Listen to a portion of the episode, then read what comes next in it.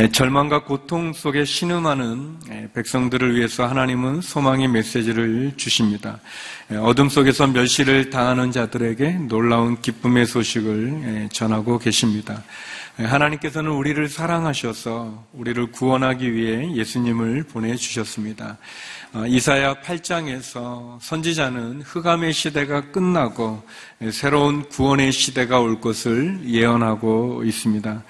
저는 오늘 본문을 통해서 어, 우리에게 오시는 메시아는 어떤 모습인가 예, 세 가지로 여러분과 함께 나누기를 원합니다. 먼저 우리에게 오시는 그 메시아는 첫 번째 빛으로 오시는 예수님이십니다. 우리 1절, 2절 말씀 같이 한번 읽어보겠습니다. 함께 읽겠습니다. 시작. 그러나 고통을 겪고 있는 사람들에게 어둠은 이제 사라졌다. 전에는 그가 수불론 땅과 납달리 땅이 모욕을 당하도록 내버려 두셨지만 이후로는 바닷길과 요단강 저편의 땅과 이방 사람들이 사는 갈릴리를 영광스럽게 하셨다. 어둠 속에서 걷던 백성이 큰 빛을 보았고 죽음의 그림자가 드리운 땅에 사는 사람들 위해 빛이 비쳤다. 그러나 고통을 겪고 있는 사람들에게는 어둠이 이제 사라졌고 죽음의 그림자가 드리운 땅에 사는 사람들에게 빛이 비쳤다라고 얘기합니다. 하나님께서 예비한 메시아는 빛으로 우리 가운데 오신 예수 그리스도이십니다. 갈릴리는 이스라엘 지형으로 보면 북쪽에 있는 지형입니다. 그렇기 때문에 아수르나 바벨론 이 북방의 큰 강대국으로부터 침략을 받을 때 가장 먼저 침략을 받게 되는 가장 먼저 유린당한 땅이기도 합니다. 또 어, 이스라엘 역사의 배경 가운데 유대 사람들조차도 이 갈릴리를 멸시하고 천대했던 그러한 땅입니다. 흑암의 땅이라고 말할 수 있습니다. 어, 이사야 선지자는 이 갈릴리로부터 메시아의 사역이 시작이 된다고 어, 이야기합니다. 그리고 그 메시아를 통해서 흑암의 땅에 빛이 비춰진다고 말하고 있습니다. 메시아께서 정치와 종교와 문화, 경제의 중심이었던 예루살렘에서 사역을 시작하는 것이 아니라 어, 이방의 갈릴리 같이 유린당하고 절망과 고통과 멸시와 천대받았던 갈릴리에서 그 사역을 시작한다고 이야기합니다. 예, 그리고 사실 예수님께서는 이 갈릴리에서 그의 사역을 시작했습니다.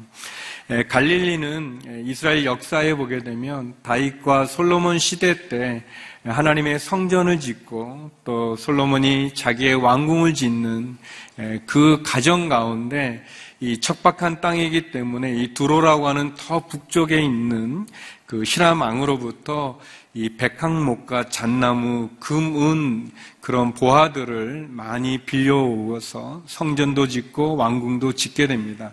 그런데 이것을 다시 갚아야 되는데 갚아야 될때 예, 역사적으로 보면은 이 갈릴리에 있는 성읍 20개를 띄어서 그 땅을 그 값으로 대신 예, 줘버리게 됩니다. 예, 갈릴리에 있는 사람들은 한순간에 이방 나라에 편입이 되어지게 되는 그런 상황이죠. 우리 열왕기상 9장 11절 12절에 이런 내용이 나오는데요. 같이 한번 읽어 보겠습니다. 시작. 두로왕 시람에게 갈릴리 땅에 있는 20개의 성들을 주었습니다. 시람이 백항목과 잣나무와 금을 솔로몬이 원하는 대로 제공했기 때문입니다. 그러나 시람은 두로에서 와서 솔로몬이 자기에게 준 성들을 보고 별로 기뻐하지 않았습니다. 갈릴리는 이렇게 한순간에 이방 나라에 넘겨지는 수모를 당하기도 했어요. 그리고 또 그 이방 나라의 왕은 또 자기들을 별로 기뻐하지 않는 이쪽에서는 떼어져 버리고 저쪽에서는 인정받지 못하고 사랑받지 못하는 그런 아픔과 슬픔이 있는 그러한 땅입니다. 우리가 뭐 놀이를 할 때 편을 가를 때 뭐 이렇게 주장들이 가위바위보해서 한 명 한 명 이렇게 하다가 마지막 남는 사람 서로 안 갖겠다고 이렇게 하면은 그 굉장히 그 상처받잖아요. 이게 깍두기라고 그러는데 이렇게 아주. 이 갈릴리는 그런 거예요. 이렇게 이스라엘에 속해 있었는데 어느 날 갑자기 이방 나라에 편입되어지게 되고 또 그 나라의 왕 와서 보니까 별로 이렇게 좋은 땅이 아니라고 이렇게 기뻐하지 않는 이곳에서 사랑받지 못하고 저곳에서 사랑받지 못하고 전쟁이 나면 가장 먼저 피해와 유린과 절망에 빠지는 그러한 땅, 그 고통의 땅, 절망의 땅, 상처와 아픔의 그 땅, 그 갈릴리에 메시아가 오셔서 그곳에 있는 그 고통을 이제 그 어둠을 사라지게 하고 죽음의 그림자가 드리운 그 땅에 빛을 비춘다고 이야기하고 있습니다. 마태복음에 보게 되면 예수님께서 헤롯을 피해서 나사렛에서 가보나움이라고 갈릴리죠. 여기 나오는 스불론 또 납달리다 북쪽에 있는 갈릴리에 있는 땅들입니다. 그 갈릴리로 예수님께서 사역지를 옮기게 되고 거기서 사역을 시작하게 됩니다. 갈릴리에서 제자들을 부르시게 되고 거기서 사역을 시작하게 되는 그 장면을 보고 마태는 이사야 선지자의 이 예언의 말씀을 인용하면서 하나님의 예언이 성취되었음을 말하고 있습니다. 마태복음 4장 15절 16절 말씀입니다. 같이 한번 읽어보겠습니다. 시작. 스불론 땅과 납달리 땅이에요. 호수로 가는 길모 요단강 건너편 이방 사람의 갈릴리여 어둠 가운데 살고 있는 백성이 큰 빛을 보았고 죽음의 그림자가 드리워진 땅에 앉아 있는 사람들에게 빛이 비쳤다. 예, 어둠 가운데 살고 있는 백성들에게 희망의 빛이 비춰지는 것이죠. 죽음의 그림자가 드리운 땅에 앉아 있는 사람들에게 빛이 비었죠. 그래서 소망을 갖게 되어지는 거죠.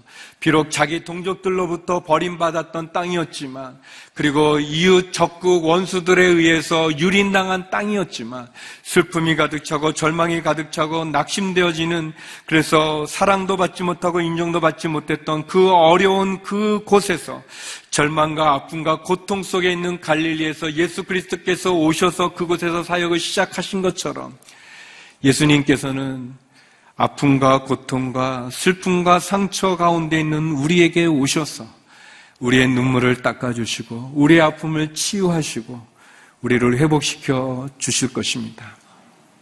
마치 갈릴리처럼 사람들에게 인정되어지지 못하고 사랑받지 못하고 어디에도 낄 수 없는 그러한 삶의 모습과 상황 속에서 또 적들과 원수들로부터 가장 큰 피해를 입었던 것처럼 많은 어려움 속에서 신음하는 우리들, 갈릴리와 같은 그런 우리에게 주님이 오셔서 동방 박사들이 보았던 그 구원의 빛을 비춰 주시고 빛 가운데로 오시다 우리를 하나님의 거룩한 영광의 빛으로 인도해 주신다고 이야기하고 있습니다. 성탄은 그런 의미가 있습니다. 이 나라 이 민족 가운데 절망에 빠진 이 민족 가운데 아기 예수 그리스도께서는 빛으로 오사 이 민족 가운데 빛을 비춰 주실 것이고 우리 자신과 우리의 삶과 우리의 가정과 우리의 일터의 삶 속에 신음하고 어렵고 고통에 부르짖을 때 어둠 속에 죽음이 그림자가 드리운 땅에 앉아 있는 것 같은 우리의 삶 속에 예수 그리스도는 빛으로 오셔서 우리를 빛 가운데로 인도하여 주실 것입니다. 그 예수 그리스도를 만나기를 주의 이름으로 축원합니다. 두 번째, 우리에게 오신 메시아는 기쁨을 주시는 예수님의 모습으로 우리에게 오고 계십니다. 우리 3절에서 5절 말씀 같이 한번 읽어보겠습니다. 3절에서 5절입니다. 시작. 주께서 이 백성을 번성케 하셨고 키워 주셨습니다. 사람들이 추수할 때 기뻐하고 전리품을 나눌 때 즐거워하듯이 그들이 주 앞에서 기뻐합니다. 그들을 짓누르던 멍해와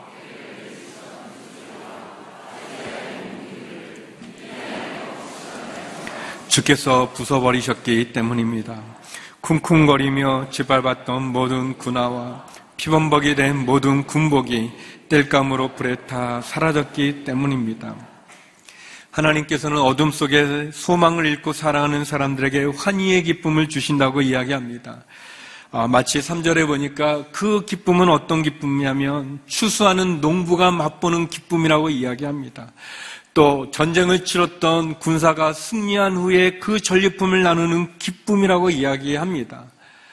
사절에 보면 예수님 원수들에 의해서 짓눌렸던 멍에와 어깨 그것을 내리치던 회초리와 압제자의 몽둥이를 부숴버리겠다고 얘기하십니다.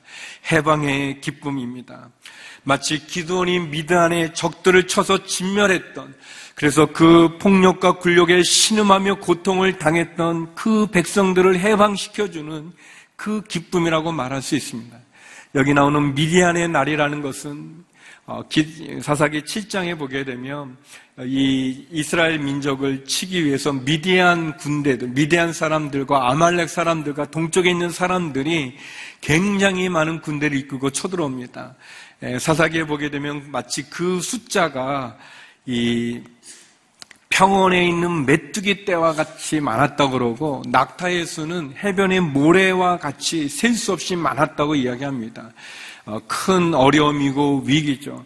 어, 그런데 이 많은 군사, 엄청나게 많은 군사와 엄청나게 많은 무기, 그 낙타들 속에서 하나님 앞에 이스라엘이 부르짖었을 때 나서 싸울 수 있는 사람들은 기도원과 300명 뿐이었습니다. 어, 우리의 경험이나 이성이나 전쟁 전략으로는 도저히 승리할 수 없는 어, 그런 숫자죠. 그런데 하나님께서 이 믿음을 가진 기도원과 300명의 사람들을 통해서 놀라운 방법으로 승리를 주십니다. 어, 사사기 7장 22절 말씀인데요. 같이 한번 읽어보겠습니다. 함께 읽겠습니다. 시작. 그들이 300개의 나팔을 불자 여호와께서는 미단의 온 군대가 서로 자기 동료를 칼로 치게 하셨습니다. 그들 군대가 스레라를 향해 벨시타까지 또 단박 근처에 아벨무올라 경계선까지 도망쳤습니다. 여기 나온 지명은 아주 먼 곳까지 먼 곳까지 도망갔다는 겁니다. 어, 하나님께서 믿음으로 부르짖은 기도원과 그 300명의 그 나팔 소리가 울려 퍼지자 이 적들이 자기들끼리 서로 싸우고 자기들끼리 서로 죽이는 그런 놀라운 방법으로 엄청난 승리를 주셨다는 것입니다. 메시아가 오시면 이런 기적을, 이런 승리를 허락하여 주신다는 것입니다. 사랑하는 성도 여러분, 5절에 어, 보니까 어, 더 이상 전쟁이나 원수들에 의해서 고통받는 일이 없는 그 평화의 날을 우리들에게 이야기해 주시고 계십니다. 많은 군사의 수, 낙타의 수가 승리의 조건이 아니라 하나님을 믿는 믿음, 하나님께 부르짖는 기도, 하나님 앞에 내 생각과 경험과는 다르지만 하나님의 명령과 말씀에 순종을 통하여서 하나님 이스라엘 백성들을 억압하고 폭정과 고통에 시달렸던 그 민족에게 승리를 주신과 같이 우리가 하나님을 믿고 그 믿음으로 부르짖고 기도하여 하나님의 말씀에 순종한다면 하나님께서는 우리에게 우리에게 주신 예수 그리스도를 통해서 기쁨을 선사하시고 승리를 주시겠다고 말씀해 주십니다. 더 나아가 더 이상 전쟁이 없는 더 이상 이 불필요한 무기들로 농기구를 만들어서 우리에게 평화를 주신다고 이야기해 주시고 계십니다. 5절에 얼마나 놀라운 얘기를 하십니까? 쿵쿵거리며 짓밟으며 오는 그 군화들, 그 군복들을 하나님 뗄감으로 다 쓰시겠다고 얘기하고 계십니다. 우리를 괴롭혔던, 우리를 힘들게 만드는, 우리를 좌절하게 만드는, 우리를 두렵게 만드는, 불안하게 만드는 그 원수의 적들을 다 불태우시고 더 이상 전쟁이 없는, 더 이상 고통이 없는 그 평화의 시대를 우리에게 주시겠다고 말씀하십니다. 이사야 2장 4절에 이렇게 노래하고 있습니다. 같이 한번 읽어보겠습니다. 시작. 그분이 민족들 사이에서 재판하시고 많은 백성들을 중재해 판결하실 것이니 그들이 자기 칼을 쳐서 쟁기를 만들고 창을 쳐서 낫을 만들 것이다. 민족이 민족에 대항해 칼을 들지 않으며 군사훈련도 다시는 하지 않을 것이다. 메시아께서 우리 가운데 기쁨으로 오시는 그분은 우리를 괴롭히는 원수들을 무찌르시고 적들의 공격과 무기들로부터 우리를 지켜주시고 구원하여 주신다고 얘기하십니다. 사단의 집요하고 악질적인 공격에서 수단과 방법을 가리지 않고 다가오는 유혹과 시험 가운데서 우리의 마음과 얼굴에 기쁨을 주시고 다시는 전쟁이 필요 없는 그 평화의 날을 우리에게 허락해 주신다고 말씀하고 계십니다. 사랑하는 성도 여러분, 마치 기도원이 막다뛰었던 그 미디안과 아말렉의 수많은 군대와 그 낙타들에 의해서 여러분이 두려워한다면, 좌절되어진다면, 안담하다면, 은혜와 기쁨의 은혜와 기쁨으로 우리의 삶 가운데 오시는 이 예수 그리스도를 만나기를 주의 이름으로 축원합니다. 에, 특별히 어떻게 될지 모르는 불안한 이 나라 이민족 가운데 에, 마치 기드온과 300명이 보았던 그 미대한 군대와 아말렉 군대처럼 정말 어떻게 해야 될지 모르는 이러한 민족의 참담한 상황 가운데서 예수 그리스도가 우리의 희망이 되고 소망이 되시고 이 민족의 기쁨을 주시기를 주의 이름으로 축원합니다. 세상 사람들이 누리는 기쁨이 아니라 하나님이 주시는 하늘로부터 오는 그 기쁨이 이 민족 가운데 또 저와 여러분 우리 가운데도 함께 하기를 원합니다. 마지막으로 오늘 본문에서 우리가 볼 수 있는 메시아의 모습은 아기 예수로 오시는 예수님의 모습입니다. 아기로 오시는 예수님의 모습입니다.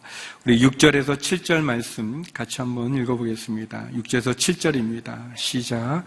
한 아기가 우리를 위해 태어났다. 우리가 한 아들을 얻었다. 그의 어깨에는 주권이 있고 그의 이름은 기묘자, 모사, 전능하신 하나님, 영원하신 아버지, 평화의 왕이라 불릴 것이다. 그분의 넘치는 주권과 평화는 다윗의 보좌와 그의 왕국 위에 끝없이 펼쳐질 것이다. 지금부터 영원히 공평과 정의로 그것을 경고히 세우실 것이다. 망군의 여호와의 열정이 이것을 이루실 것이다. 음, 이사야는 우리에게 오시는 메시아는 아기로 오신다고 이야기합니다. 그리고 그의 이름을 여기 보니까 우리말 성경 다섯 가지로 얘기했는데 기묘자, 모사, 전능하신 하나님, 영원한 아버지, 평화의 왕이라고 얘기하고 있습니다. 이 기묘자 어떤 목사님 쓴 글을 보니까 이게 기묘자 그 이름 자체가 기묘하네 뭐 이제 그렇게 되는데. 저는 웃긴다고 얘기한 건데 별로 웃지 않은데. 좀 이렇게 잘 안 쓰는 말인데 굉장히 옛날 표현이죠. 기묘자. 영어로는 원더풀이라는 그런 말입니다. 놀랍다, 아주 신기하다, 예, 그런 뜻입니다. 또 모사, 모사는 좋은 자라는 그런 부분이 있습니다. 우리 카운셀러라는 그런 뜻인데 이게 동격으로 봐서 이렇게 했지만 이제 원어적인 의미로 본다면 이것은 한 단어라고 말할 수 있습니다. 예, 기묘자인 모사, 그러니까 놀라운 예, 좋은 자, 놀라우신 상담자, 뭐 그렇게 말할 수 있습니다. 우리에게 오시는 메시아는 놀라운 아주 뛰어나고 탁월하신 그러한 상담자이십니다. 좋은 자이십니다.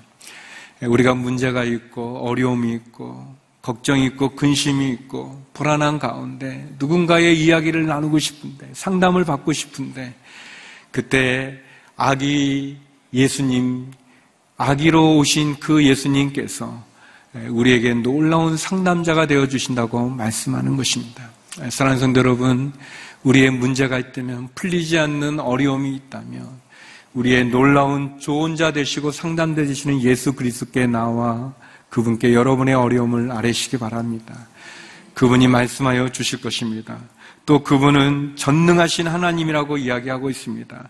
우리의 불안과 공허와 고독과 고민을 상담해주는 놀라운 상담자일 뿐만 아니라 영혼의 질병에 신음하여 상처 가운데 있는 우리의 아픔을 치료해 주시는 분일 뿐만 아니라 그분은 전능하신 하나님이라고 이야기하고 있습니다.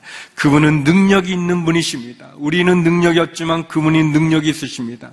그분은 소경의 눈도 뜨게 해주시는 분이시고 안진뱅이도 걷게 하시고 아이를 낳지 못하는 그 아브라함을 불러서 백세 아들을 주신 아이를 잉태하지 못한 여인의 태를 열어주신 전능하신 하나님이십니다. 예, 그 전능하신 하나님이 우리의 메시아가 되어져서 아기로 우리 가운데 오신다고 이야기하십니다. 또한 그분은 영원한 아버지가 되어 주십니다. 우리의 육신의 아버지는 부족함이 있을지 모르지만 우리의 영의 아버지 하나님 아버지 그 예수 그리스도는 우리를 사랑하시고 우리를 잘 아시고 우리를 태어나게 하신 선한 아버지이십니다. 그분은 우리의 친구가 되어 주시는 분이시고 그리고 그분은 우리의 평화의 왕이 되어 주시는 분이시고 우리를 고아와 같이 내버려 두지 않으시는 분이십니다. 우리와 함께 하시는 분이시죠. 요한복음 16장 27절에 요한은 이렇게 고백합니다. 같이 한번 읽어보겠습니다. 시작. 아버지께서는 너희를 친히 사랑하신다. 아버지께서 너희를 친히 사랑하시는 것은 너희가 나를 사랑했고 내가 아버지께로부터 왔음을 믿었기 때문이다. 에, 아버지께서 우리를 친히 사랑해 주신다고 이야기하십니다. 사랑하는 성도 여러분, 우리를 고아와 같이 내버려 두지 않으시는 우리와 함께 하시는 아버지 되시는 예수 그리스도 그분을 만나시기 바랍니다. 실제로 보면 이사야는 영원한 공평과 정의로 하나님께서 이 모든 예언을 완성하시되 그분의 열정이 하나님의 열정이 이 모든 것을 완성하신다고 얘기하고 있습니다. 광대한 통치권이 미래 통치자 되시는 예수 그리스도를 통해서 이루어지실 것입니다. 그분은 우리에게 아기로 오셨습니다. 그분은 아기로 오셔서 우리 가운데 함께 거하여 주셨고 그리고 그 아기에게 하나님께서는 영광을 주셨습니다. 그래서 그 아기가 이 땅 가운데 태어났을 때 하늘에서 일어났던 노래는 하나님 앞에 영광과 또 평화를 선포하는 노래였습니다. 예수님이 베들레헴의 아기로 태어났을 때 목자들이 들었던 천사들의 노래는 이렇습니다. 누가복음 2장 14절의 말씀입니다. 같이 한번 읽어보겠습니다. 시작. 지극히 높은 곳에서는 하나님께 영광이, 땅에서는 하나님의 은총을 입은 사람들에게 평화로다. 아기로 오신 예수님은 우리에게 놀라운 상담자일 뿐만 아니라 전능하신 하나님, 영원하신 아버지, 평화의 왕이 되시는 분이십니다. 그분은 우리의 아픔과 고통과 걱정과 근심을 풀어주시고 도와주시고 우리와 함께하여 주시고 우리의 친구가 되어 주시고 우리를 버리지 않으신다고 이야기하십니다. 그래서 그분이 오셨을 때 하나님이 영광을 받으실 뿐 아니라 이 땅 가운데 은총을 입은 사람들 가운데 진정한 샬롬이 진정한 평화가 이루어지게 되어지는 거죠. 전능한 능력으로 우리를 구원하여 주시고 그리고 기적을 베풀어 주시고 무너지고 빼앗긴 영혼을 회복시켜 주시는 참으로 돌이키면 살아나는 그 역사를 그 은혜를 하나님께서 이 나라 이 민족 가운데 이루어지기를 주의 이름으로 축원합니다. 또한 우리의 삶 가운데도 이루어지기를 주의 이름으로 축원합니다. 우리가 이 세상을 살아가는 동안에 겪는 괴로움과 고통과 절망과 탄식이 있을 때 하나님께서는 그 흑암의 죽음이 두려워진 그 땅 가운데 있는 우리들에게 오셔서 우리에게 산 소망을 주신다고 말씀하고 계십니다. 아기 예수 그리스도를 통해서 우리에게 그 은혜를 주신다고 이야기하십니다. 성탄은 바로 아기로 오신 예수 그리스도를 내 마음의 구주로 영접하는 시간이라고 말할 수 있습니다. 우리에게 빛으로 오신 예수님, 우리에게 기쁨을 주시는 예수님, 아기로 오신 그 예수님을 우리의 마음에 영접하는 것이 성탄입니다. 성탄은 하나님께서 그 예수 그리스도를 아기로 우리 가운데 보내주신 것입니다. 우리를 위해서 보내주셨습니다.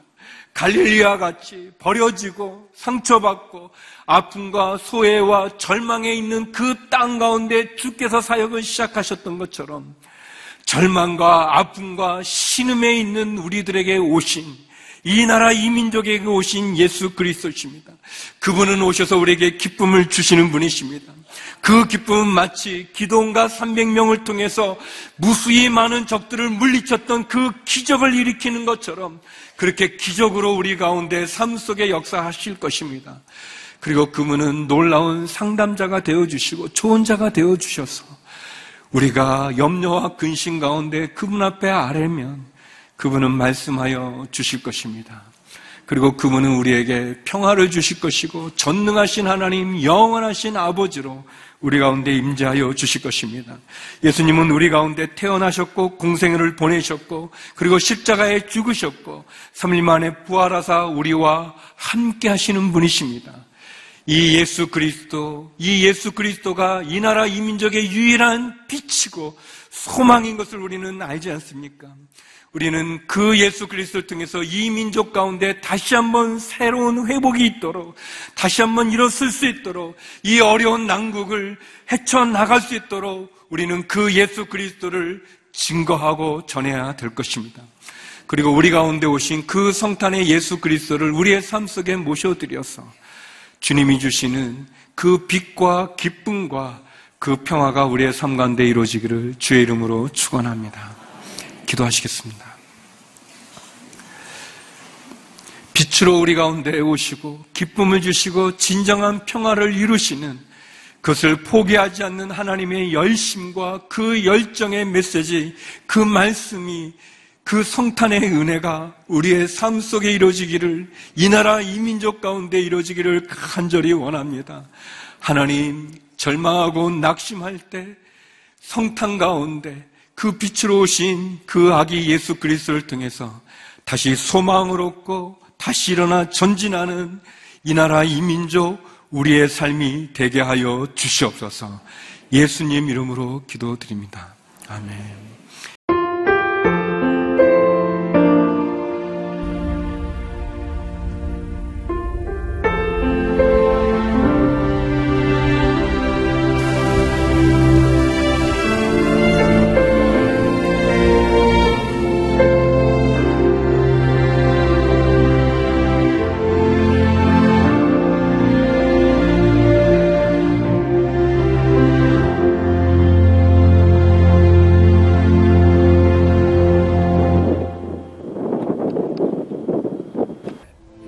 출근을 해서 일을 시작하려고 하는 그런 순간이었는데 전화가 왔더라고요.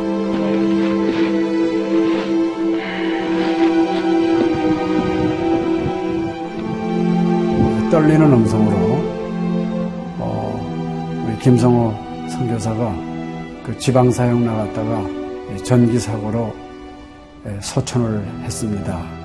안 보이죠? 앞이 안 보이고 캄캄하고 막 하나님께 항의하는 기도만 나오더라고요. 하나님 이럴 수가 있습니까?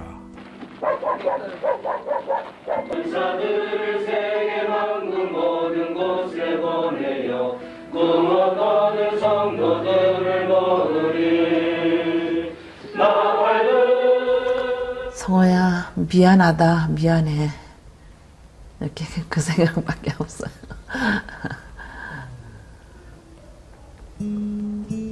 잘못해준 거에 대해서 미안해요. 그냥 예. 잘해줄게 이렇게 빨리 갈 줄 알았으면 좀 더 잘해줄 걸. 아이고, 내가 죽였구나. 내가 아들을 죽였구나. 몽골에 가라고 권했는데, 권하지만 않았으면은 아무 일도 일어나지 않았을 텐데, 걔가 살았을 텐데, 그 죄책감이 막 일어나더라고요.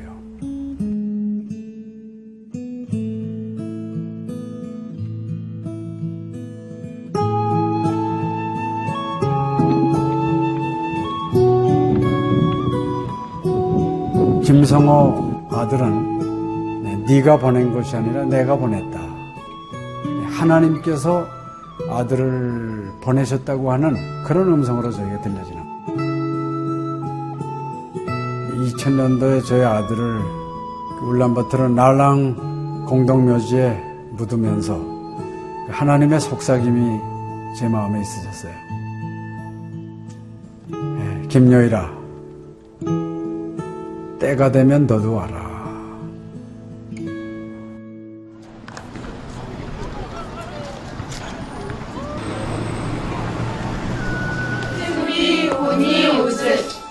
허열. Jesus is ikke under tiltrolig. 이제는 여러분들은 새로운 시점이에요. Ja, det her boken slutter nesten. 그걸 확실히 내가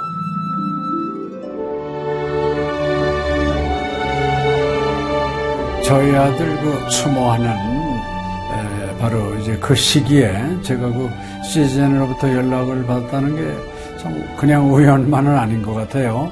이 선교 현장에 그 교육 프로그램이 많이 빈약하기 때문에 TV 프로그램 같은 걸 통해서 그 조금 부족한 부분을 좀 보충했으면 하는 그런 생각을 늘 가지고 있었는데 아유 너무 참 좋다는 걸 느꼈습니다. 어, 하나님께서 또 저희 가정에 또 우리 제 사역지에 주시는 좋은 선물이 아닌가 저는 그런 생각을 좀 하게 되었습니다.